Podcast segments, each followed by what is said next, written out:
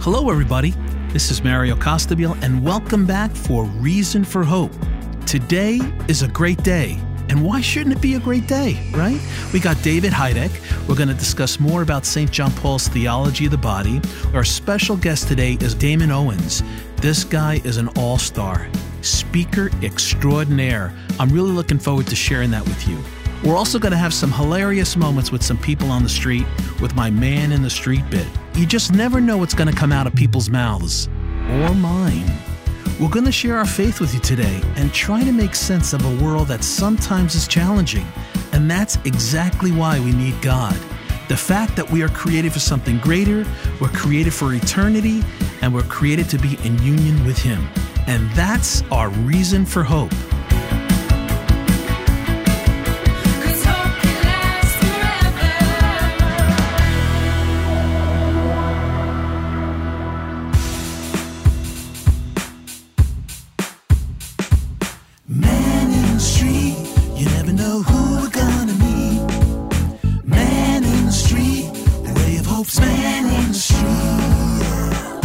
Excuse me, uh, I'm conducting a survey. I know that you're walking into the church, right? Give me two seconds if you can. Tell me, if you can, the origins of what you believe God to be, or who is God to you. Uh, he's creator of everything. He's ruler of everything, protector. He's the creator of all. Tell me, if you can, your definition of what God means to you. always there. That's the thing. I, I think that's what I just said to you. It's like I said, she said, You haven't been to confession in a long time. I said, It's okay. I have a personal relationship with the man. I talk to him every day. I'm faithful. I'll leave it at that. Thank you very much. Tell me your definition of who God is. Wow. Tough to do on Fifth Avenue, right? My father. Um, yeah, creator of the world, someone who I have a relationship with. Excuse me, guys. Can I just ask you a couple questions real quick? She's not Catholic. Doesn't matter. Are you Catholic? Yeah, I am. Okay, real quick. So, you think you can give me what you guys believe God to be? Uh, he's in your heart. You know, no matter what. Doesn't matter what religion you are. Just kind of a feeling, I guess. Okay. What does God mean to you? I'm the street. Um the creator of the universe. Same, creator of the universe. I don't believe we have to go to church necessarily to believe in God because I think He's just with us all the time. Not too many people are uh, practicing Catholics. I haven't. Well, I got one sort of devout practicing Catholic. Who do you believe God to be? Is there a definition that you could define what God is? just the world around you. You know, like I, I am different from the normal teachings of religion, even though I was brought up in a private school. My faith is probably a little out of the ordinary. I'm learning new things every moment here. Do you believe in God? For sure, for sure. God is uh, everything for us. Uh, for me, uh, God uh, is a person who is always uh, with me uh, during all my life. Uh, and no matter if I visit a church or I'm at home, it is always with me in my soul. Who's God for you? It's a tough one to do in two seconds, but honestly. Give me. Uh, make it 45 seconds. for me, it's more about keeping sane and knowing there's something out there and just keeping us sort of in check, kind of like your dad. Something b- uh, bigger and beyond yourself. Not likely to make like good things happen, but just keep you from doing evil things. What is your thought about God? If you can define who God is. He's, as American would say, the commander in chief. Never know where it's gonna go. He looks after our every move and, you know, takes care of us. Amen. Amen. Gives us an odd kick in the when we need it. And what more can you ask?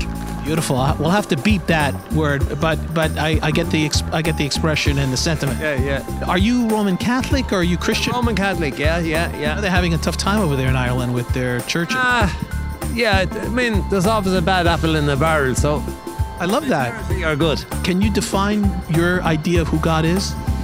Um, God is a, a spirit, an entity, someone that provides um, guidance, love, support, um, and someone you can manifest your dreams through, you know, for your purpose in life. Ray of hope's man in the street. Oh yeah. Do you know? Do you know? How much he loves you so. Do you know? Do you know? How much he loves you so. So here we are today, and our topic is chosen by eternal love. Now, this topic is from St. John Paul's Theology of the Body, and we're here once again with our Director of Theology here at Array of Hope, Dr. David Hajduk.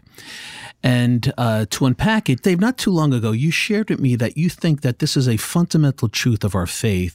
So perhaps you can kind of go over where this originated in the Theology of the Body teachings there and, and go a little deeper on that. I really do think that this is an essential truth that we need to claim and and grasp for ourselves if we're going to really experience life the way God wants us to. In the Theology of the Body, audience number 15, uh, St. John Paul II is discussing the meaning of the human body and its masculinity and femininity. And he discusses how the body reveals a deeper value and beauty of the human person. Here's what he states. I think it's important to start with the quote. On the one hand, this meaning of the human body points to a particular power to express the love in which man becomes a gift. What corresponds to this meaning, on the other hand, is the power and deep availability for the affirmation of the person. That is, literally, the power to live the fact that the other, the woman for the man and the man for the woman, is through the body someone willed by the Creator for his own sake that is someone unique and unrepeatable, someone chosen by eternal love. That's amazing. I mean, that's actually very beautifully uh, written, said, and expressed. Yeah, it's just I mean, it's powerful. He's a It's genius. profound. I mean, Yeah. really. Um, and it, you know, it, it is true that there are no two people alike. I mean, God created each and every one of us uniquely beautiful, uniquely uh, our own person, right? So, uh, Dave, why do you think that this truth is uh, so fundamental? Well, I mean, I think that the passage refers to looking at the other person as someone unique and unrepeatable, someone chosen by eternal love. But I think that we need to claim this truth for ourselves if we're going to really be free to enter into to life-giving relationships. I need to claim the first love. It says in John's first letter that love resides not in our showing any love for God, but in his showing his love for us first. Uh, the Lord says through the prophet Jeremiah, I have loved you with an everlasting love. God's loved us for all eternity, right? In Ephesians, Paul states that before the world was created, God chose us in Christ. See, God's been thinking about you and me for a long time. We're not some random accident of evolution. We're carefully chosen and planned. We're willed by God. Before God knit us in our mother's womb, He was thinking of us. He didn't want simply somebody from our gene pool, like somebody who looks like us. He wanted us, specifically us, unique, unrepeatable. You, Mario, me, Hmm. David, and every other person who's in the world. Every one of our listeners. God chose you. And he's been working on that plan for a long time. Somehow, somehow, without ever compromising human freedom, what God did was work everything out in his plan so that each and every one of us would exist. You know, so I think that that's profound. And if we don't claim that first, then I think what winds up happening is we seek that love and affirmation everywhere else. Mhm. If we don't start with like this acceptance of the fact that I have been chosen by eternal love, then my life is going to be this this rat race, this this panic or this anxiety of trying to like get value for myself, of feel like somehow that I'm worth something, right? But but how can we ever doubt that we're worth something if we accept that God thought of us and wanted us? Yeah, I think. Um, I mean, we're always looking to be validated, especially kids today. How many likes you get on social media, right, will validate their importance or their relevance to their circle of friends, right? And I think if everyone would even just step back a minute and reflect and say, hey, if the creator of the universe thought of us first, it would kind of put everything would align everything in our lives that it doesn't matter so much what other people think or, or how they value us because the creator values us uh, with the utmost importance. Yeah. Uh, let me tell you, I think something else that's true here. I mean, for for some, it might be social media likes or. But there are other ways in which the culture tries to tell us that we should be identifying our value, right? That our our sexual value is our value. So somehow, if we're not desirable or we don't look a certain way, and uh, or you know, like if we're not uh, sexually attractive, then we don't have value. Or if we're not graduating from that school with that name and, and getting that career and having that kind of job, then we don't have value. So so our, our value comes from what we do, what, what our profession is, what our career is, or or the, the name of the school we went to, or or maybe my value is what I have. You ever meet somebody who just, you know, can't deal with the old iPhone for more than like, you know, two months before they have to have the new one? Because it, it's like somehow my possessions define me mm-hmm. or or where I live or the kind of clothes I wear define me. Like we're always looking for ways for people to to recognize us as valuable, and the culture tells us a gajillion ways in which we need to do that. And the fact is, that's all a lie. That's all a lie. When we start to identify ourselves by all those other things, we've bought the lie. The truth is that God has loved us first that God loved us and was thinking of us before he created the universe. See, and if, if we don't accept that, then we're going to have trouble in life. We're, we're going to be always just looking for that validation. We're going to also look for that validation in, in our relationships. And that's where things get really messy. Well, here's sort of a challenging question, Dave. So, how do we get the listener to believe that? To believe that God chose us first. I mean, it's words, right?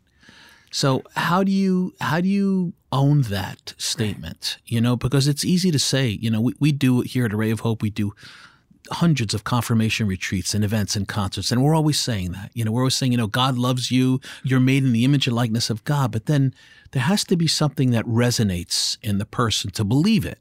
How do we get that person to truly believe that the creator of the universe thought of us first? Well, and I think that that's where this other component that John Paul II is referring to comes in.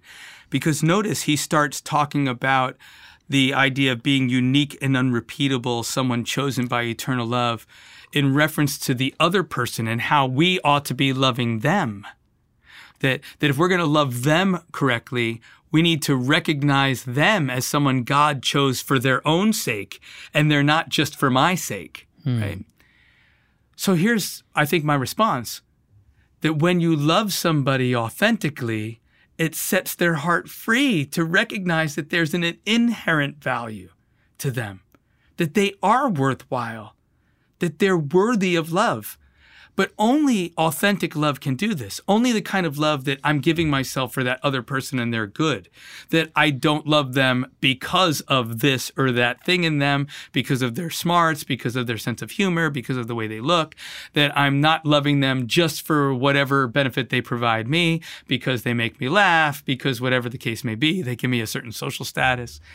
That only when I love them for them and they experience that kind of authentic love, I think that can set their heart free. It's going to be hard to convince yourself that you're lovable if you don't believe you are. The only way that you get convinced that you're lovable is by somebody authentically loving you. Right, right. And and where does that come from? You know, a parent maybe, Maybe, Yeah, a sibling. hopefully. Yeah, right. but certainly it's it's the job of of the Christian, it's the job of of the person who belongs to Jesus Christ to love each person with the love that Christ loves them with. He says, "Love one another as I have loved you." And so somehow, some way, through our love for each person we come in contact with, they need to learn about their own lovability, that they are chosen by eternal love, and that they don't have to be someone in order to earn that love, and that they don't have to become, you know, this or that thing that the world says in order to be valuable. But I don't think anything but authentic love can do that. And and here's the thing, if I don't believe in the fact that I am chosen by eternal love, that I am valuable because of that, and I start to look for that affirmation in other relationships, then what happens is this that relationship becomes one of possession and not freedom. That relationship becomes codependent. It becomes a relationship in which I can smother the other person because I place these demands on them that they can't fulfill. I'm trying to get them to love me the way that only God can love me. They can't love me the way God loves me. They can't give me the kind of love that is really going to fill my heart. Only God can. And if I don't accept the fact that God loves me that way, I seek that kind of love from other people, and that just makes relationships explode and destruct. So if you ever, you know, if you ever doubt, you know, the value of your life or the importance of who you are as a person, I mean, uh, we have to believe that God doesn't make mistakes, right? right. And I recently read not too long ago that, um, you know, the mere fact of how we're each and every one of us is conceived. I read that it is one in 400 trillion that the odds are that you're here. Right. So, I mean, with those kinds of odds, it almost seems impossible. Well, yes. And God overcame the odds to make each one of us. And that speaks volumes about how valuable we are. And we have to own that. Here's what I'd suggest, maybe as a concluding idea look at a crucifix. If you struggle with this, if you're a listener and you struggle with this, look at a crucifix. See Jesus on that cross and say over and over again, That was for me. That was for me. That was for love of me. That might be a really important place to start because we're not only so valuable that God overcame the odds to create us, God gave his only son to shed his blood to save us. God is dying to have us with him for all eternity. Mm-hmm. Now, if we didn't believe that we're valuable because God created us, can we look at a cross and see Jesus hanging there and see how unbelievably valuable we are to God? Mm-hmm. So maybe that's a first step, hey? Yeah. You know? Yeah, I think that's a, a great starting point. So, um, if the if you're out there listening and you think you don't have any value, or you're doubting your importance, or you're doubting uh, that you're loved, uh, don't doubt any longer. I mean, God loves you beyond what you can imagine, and um, we'll pray here at Array of Hope that that love becomes evident to you. Amen. My friend, pick up the phone. My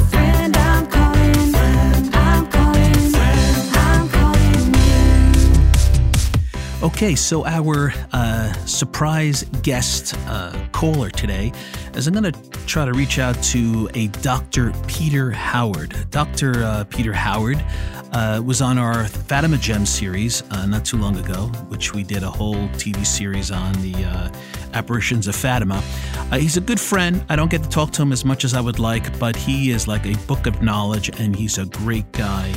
Um, let me reach out to him and see if he could, uh, if I could surprise him with a phone call right now. Um, one, one ringy dingy, two ringy dingies. Hello, Peter. Oh, hey, how's it going, Mario? Hey, how, how, how you doing? What, do- oh, I'm doing okay. Hanging in there. are, are you uh, are you on the moon right now? It sounds like you're really far away. Uh, I wonder if it's because I just put on my headset. Oh, Uh, okay. maybe I'll. Uh, It's okay. It's okay. It's good. Listen, I'm going to jump in here. I just started a pa- podcast and I'm I'm recording our conversation because I want you to be part of our podcast. Is that okay? Oh, sure. I mean, am I clear enough for you? You're clear as a bell. You've always been a very clear, concise person. So, so let me. I, I wanted to ask you a question. So, our theme for this podcast, and I'm going to really throw you a curve here, but I know you can handle it, is chosen by eternal love. In other words, we're really chosen by God, essentially, right? I wanted you to kind of comment on that. Is that uh, something that you can comment on how we're all chosen uh, by God, really, for a mission, purpose, thoughts there, Peter? Yeah, absolutely. Well, I mean, what comes to my mind right away, Mario, is um, the words of JP2 that we are unrepeatable. You know, we're irreplaceable. And there will never be another of you. And just that in and of itself is a pretty powerful reflection because it shows to the uniqueness of God's love for each one of us. You know, and for, for those listening, you know, for you individually. And what God has created you for is something that He hasn't created anybody else for. And so there's beauty in that. There's weight upon that too, because you know, I always think about it too. When I either get down or confused or just kind of wondering, it's like, well, if I don't do what I was created to do, then nobody will do it. That's how special we are. But it also means God also has it worked out that everything that you need to do what He created you for is waiting. We need to, you know, to live in that love and also realize too that, you know, we're family. God's our father. He's not our employer. And he knows our needs before we ask them. And there's so many moments in life where you, you, you can just get bogged down with how am I going to get through this? How am I going to get through that? Or I have a sixth child coming and, you know, there's so much going on. I have to pause and realize God knew this. He, he's, he's in control. He knows all of these things. And it's a moment where he's inviting me I would say more deeply, you know, into relationship with him. And really, in other words, kind of like God saying, you know, Peter, I've got this. Right. You know, Right. and so it does give a lot of peace in a busy world. One of the uh, most challenging things is we have to stop and, and reflect on that because the pace and the busyness of the world only goes against us, in my experience. Yeah, I, I love what you said that God will say, you know, I got this. I'm in control. He's in control. And I think often, um, you know, we're busy, we're crazy, you know, we're we're in our we're in our groove and, and we forget about God that if we do are presented with a difficult time or, or times of stress or angst, um, it, was really great what you said that God knew that in advance. He he's armed you with the gifts and the talents and the ability to overcome anything, providing that you make him part of your life. You know, and, and really it boils down to trust and remembering that God's all around. It does, you know, and if I could share something just on a personal level, uh, you know, the the past year was one of the most difficult years of my life, and and all I'll say about that is that God used it to allow things to happen that served as a a massive stripping, and in that stripping, you know, there was a lot of tears, a lot of crying out, and uh, it's not the answers and the theological things that I you know that that's going to come to my aid. It's going to be that moment of surrender especially if i go before him in the eucharist where i have nobody else around. It's just the lord and me where i begin to see okay like yeah peter i i do have i have your back. Trust me through this. And and just kind of wait and see. I just I just ask the question, please just go quickly, you know, let's get to that point. But Yeah, yeah, that's that's that's how He forms the saints, and we just have to persevere through that. Amen. Well, listen, Peter, thank you so much for being part of this. You know, we'll touch base again soon. I'll, I'll give you a shout and we'll we'll reconnect. Okay. I would love to, Mario. Thank All you so much. Peace. Thank you so much. God bless. Okay, you too. All right, Bye bye bye.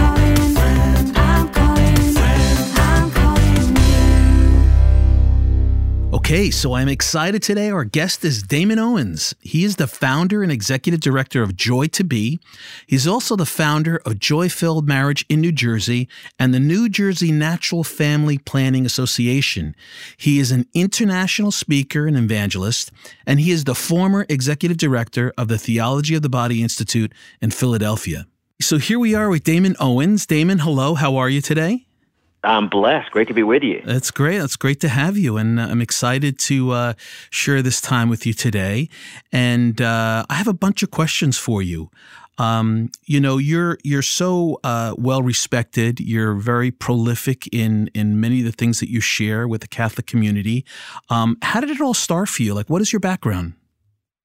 Yeah, so really, it's amazing. I'm involved in so much uh, theology and um, really just beautiful teachings of our Catholic faith because I'm that prodigal. You know, I came back to the church in graduate school when I met my beautiful to be wife, Melanie, and we were both pretty far from the church. So it really was wrapped up in our reversion, our going back to the Catholic faith of our childhood, but as young adults asking really tough questions because, I mean, honestly, we were passionately in love. And we wanted to reconcile with the faith of our childhood, but there's always that dilemma that, um, you know, can we be happy? Can we be joyful? Can we be this passionate and still be Catholic? that was an honest question, and we were we weren't sure what the answer was. Once we were able to reconcile that, both in our heads and in our hearts, man, I got to tell you, the whole world just opened up.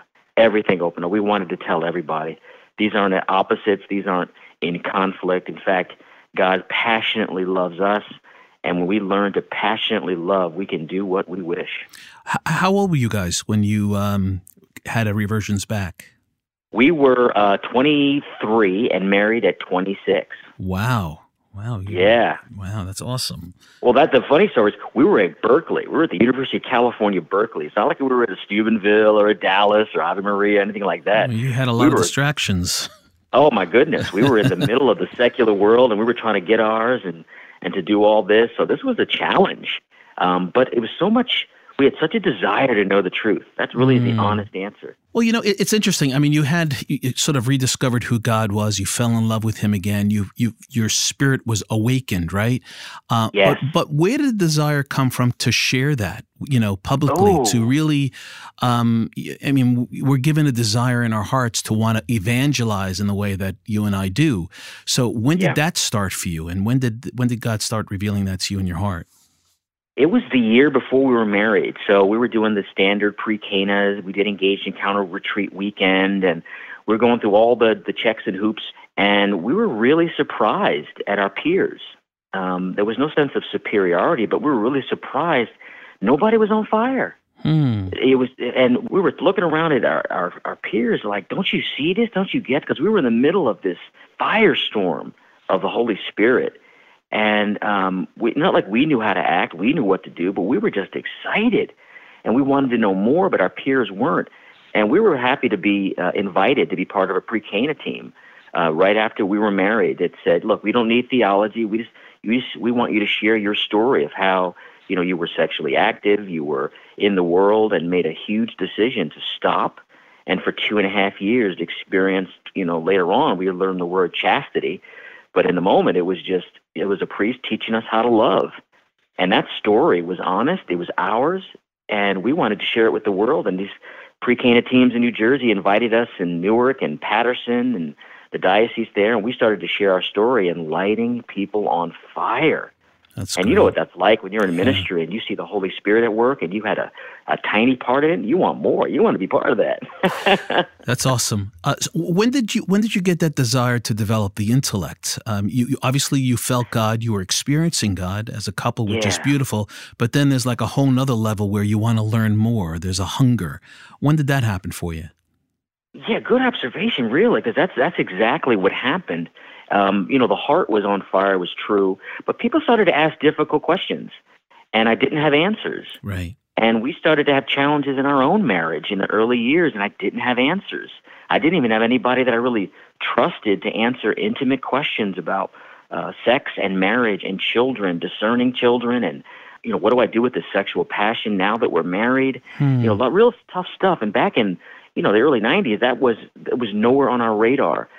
So as people ask questions, I started to read. Mm. And you know, I'm I'm I'm an engineer, you know, so I, I have this this temperament and this training that if there's knowledge out there, then you can learn it. You know, there's this sort of a fearlessness with with gaining knowledge beyond your your your own. Mhm. So I just started to study theology and philosophy, and the Lord brought people in my life. Uh, my one of my earliest spiritual directors was a, a um, doctorate in philosophy, so he really helped me to to develop a whole other part of my brain from an engineer to to the philosophy. But then I also discovered a God-given gift to take good, true, beautiful things that may be complex on one level, but when you tie them to human experience, people's real lived experience, they get it. Yeah. They get it. Yeah, And and that that's it. That is beautiful. You are truly gifted at that for sure. And I think there's um you know, there's a real need. I, I think most Catholics, it's like there's a threshold. They, they, they might have a sentiment or a feeling about what their faith means to them. Uh, they might go to the next level and maybe experience a retreat and feel good emotionally. But I think that next level is to, you know, the next space to go to is to developing the intellect because once you start developing your formation, um, it makes things even more pronounced. Am I right? I mean, it, it feel you, No, you- absolutely. But it can't be it can't be an empty intellectual exercise. I, mean, you you and I know this. We've talked about this, right? It has to be the there's a, there's a phrase I use in one of the heart of my ministry that says it says there is nothing less credible than the answer to a question that nobody's asking. Hmm. But when you have the answers to questions, even partial or an authority that can answer the real questions of people's hearts, they will trust you. Wow. And they will they are lit on fire to say, I didn't know that. That makes sense. That's beautiful. So, uh, you know, our theme today, Damon, is, um, you know, chosen by eternal love. Uh, what does that statement mean to you? Mm, mm. Chosen by eternal love. That that ties right into. I, I see a capital L because love is a, love is person. Is it's it's God as Father. It's God as Son, Jesus Christ. It's God as the Holy Spirit, and their unity, their communion is so perfect that the, if you've seen me, you have seen the Father. The Holy Spirit, who proceeds from the Father and the Son. There's such unity there that when we say um, made from love, we're talking about the persons who, out of an abundance, created us in His image and likeness, in there, with the ability to enter into communion, a life giving communion. He makes us male and female so that it's not just spiritual, it's not just intellectual, it's not just emotional, it's physical, it's the whole human capacity to enter into communion like God. And to be made eternally from love means that we not only have an identity that draws from that, we're called to a relationship to know that we belong irreplaceably to God. But then, most importantly, we have a mission. We have a lifelong call to love like God, to make this gift of ourself to other people that engenders God's love and God's life in them. This is at the heart of, of everything that moves me in ministry to know who we are, whose we are, and why we're here. Yeah, amen. Um, you know how it speaks to me is that, you know, teenagers, young people today are really struggling. There's a lot of self doubt. And I think uh, they're not reminded, or even worse, not told, like you had said, that we're all made in the image and likeness of God, right? And, and essentially, you know, God loved us first. He chose us into existence. And I think people need to know that. And, and, and maybe you can elaborate on that, the beauty of that, because uh, many have forgotten their self worth. Many, uh, I mean, even with the rise in suicides, you know, with young people, these kids are desperate. These kids are shouting out for some form of recognition or an answer, uh, where often the answer is right in front of them, but people, even Catholics, are just not sharing that, the, the beauty of that. Yeah, I tell you, you know, I- total transparency. I see it in, in my older teens. I see even in the house where, you know, we teach and we preach and we use a language and a vocabulary. It's here. It's it's in the way we've we've tried to raise them and interact them and, and with our own woundedness and our own brokenness. But the point is that every one of us, and, even those who may have the intellectual understanding or the, the phrase of being made in the image and likeness of God, it has to penetrate. It has to literally interpenetrate who we think we are when we look at ourselves in the mirror. Uh, that how we act, knowing that we act uh, either because we believe that or because there's some doubt. And that doubt makes us panic. It makes us like Adam and Eve in the garden where they were afraid and were naked and we hid because there's something so deep in us that without that belonging, without that that knowing in our heart and in our head that we're sons and daughters of God the Father, we can never be unsunned. that We can hmm. never be abandoned. That we're irreplaceable Right on. belonging to God. But we have to choose to receive love. You know, just because we could be in, a, in an environment where love is all around and it's, it's it will be easy, there's still a, an ontological, a being, a sense of who we are.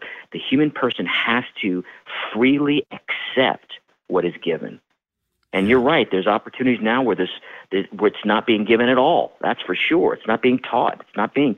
But there's also a real dearth and, and fear that keeps people from accepting the love that's been part of their life from the beginning. Hmm. And communion requires both receptivity and initiative gift. And without both of those, you can't have communion. You can't have love. Hmm. Yeah. The odds are that we are one in 400 trillion that we even exist at this point, given the fact the journey of the sperm and the odds of one particular sperm, you know, fertilizing an egg. You know what I mean? Where it's Yes, it's like, yes. and then when you kind of remind people of that, um, it's like, you know, yeah, God, God made this happen for me specifically, and I try to um, convey that to people sometimes that are suffering or dealing with loss or self worth or feel that they're just alone. You know. If even if there's a seed of faith, then that experience you just said is what happens. People say, "Oh my goodness, this is not an accident." But you know, there's also people who don't even have the seeds of faith.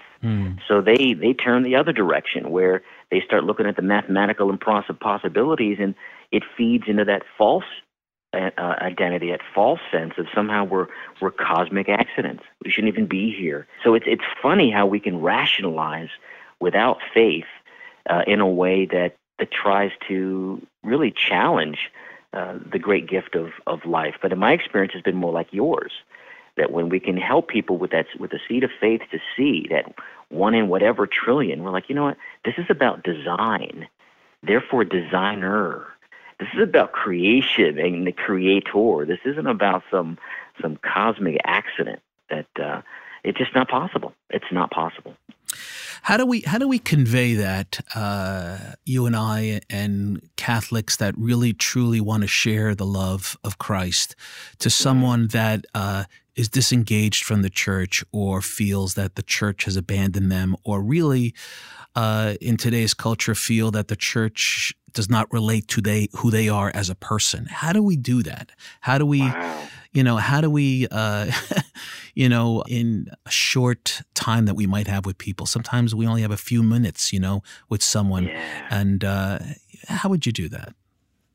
Yeah, that's the question, isn't it? Isn't that it? I mean, to be able to engage someone in such a way that they can they can see divinity, they can see the God who created all of us.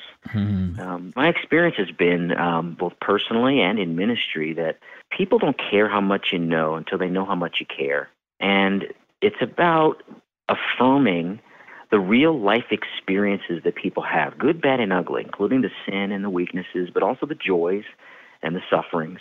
Affirming those experiences and not trying to whitewash them, not trying to, you know, explain them away or put them into a neat package, but, but you know, being able to look someone in the eye and uh, really share yourself and, and, and being at a peace yourself, myself, that I know that I'm not perfect. I know that I, I've got sin, I've got weaknesses, I've got all these things, but there's a joy here because I know who I am, and I and I know who my dad is, and that lets me see you in a way that I could never see you as a brother or sister because we share the same father, especially if we're baptized. Mm-hmm. I think the heart really is not about the content. I think it's about a real presence with people that is so lacking in our world today. Um, spending time, looking someone in the eye, affirming in them that you're good. Yeah. It, you're good not because of what you've done. You're good because of who you are. Yeah. And I think we can convey that non-verbally. We can convey that from our hearts, and people want to. They want to know that. basically you're saying just to be honest and, and to share your heart with people uh, be a witness you know and and i think through that witness people will ask well what has he got that i don't have and where's that joy coming from and then invoking that conversation right Yeah, and it's too. It's the pat answers too. I mean, I love. Like I said, I'm a recovering engineer. I would love to give answers to everyone and to you know. But the reality is, there are very few pat answers, mm-hmm. and and and I'm not even so convinced anymore that it's about getting the answer as much as it is asking the right questions to the right people, meaning to God. Yeah. Amen. Well, listen, Damon, thank you so much for uh, sharing your time with us. And uh, it's been a pleasure being with you and uh, catching up. And uh, God bless you and all your work and your endeavors. Uh, you. And uh, we'll meet up soon. Amen. I look forward to that. You guys do such wonderful work. It's a, it's a privilege to be with you. Thank you for the invitation. So thanks for hanging out with us today. Producing these podcasts have really been a lot of fun. It has helped me to grow closer to God, and I hope it's done the same for you. So if you want to learn a little bit more about Array of Hope or bring us to your parish, you can go to arrayofhope.net. That's A R R A Y of hope.net. Also, join us on social media where we release daily reflections, videos on the saints, and lots of fun stuff and music all the time. We're on Array of Hope on Facebook, Array of Hope Show on Twitter and Instagram. And we also have hundreds of videos on our YouTube page at Array of Hope, so you got to check that stuff out. Also, if you have any questions about anything that was discussed today on this podcast, or about the Catholic Church, or even about your faith, just reach out to us at podcast at arrayofhope.net. And Dr. David Hajduk will respond on the next podcast and try to answer your question. This podcast is only possible with donations and supporters of Array of Hope.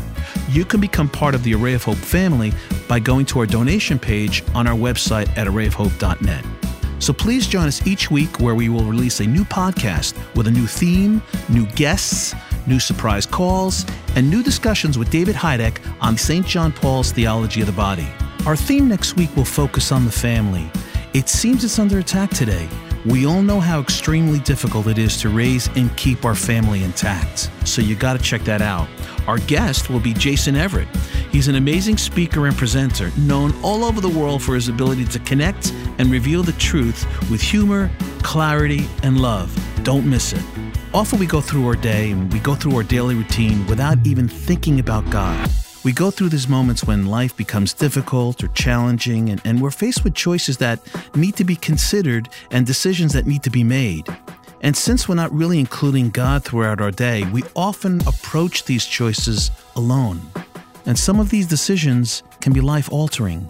We are bearing the weight all by ourselves. We mustn't forget that we are designed to be in communion with the creator of the universe. God is calling out to us to ask his opinion, to help us in these decisions that are weighing us down. By just allowing God to be part of our day, this will assure us that we can be confident in his plan for us. Jesus has said many times, Do not be afraid. Trust in me. Well, God feels left out. Let's include him. Let's get him involved with our lives. After all, he is our hope, right? And what is hope? It is the certainty for what God promises, a trust in what he has said to be true.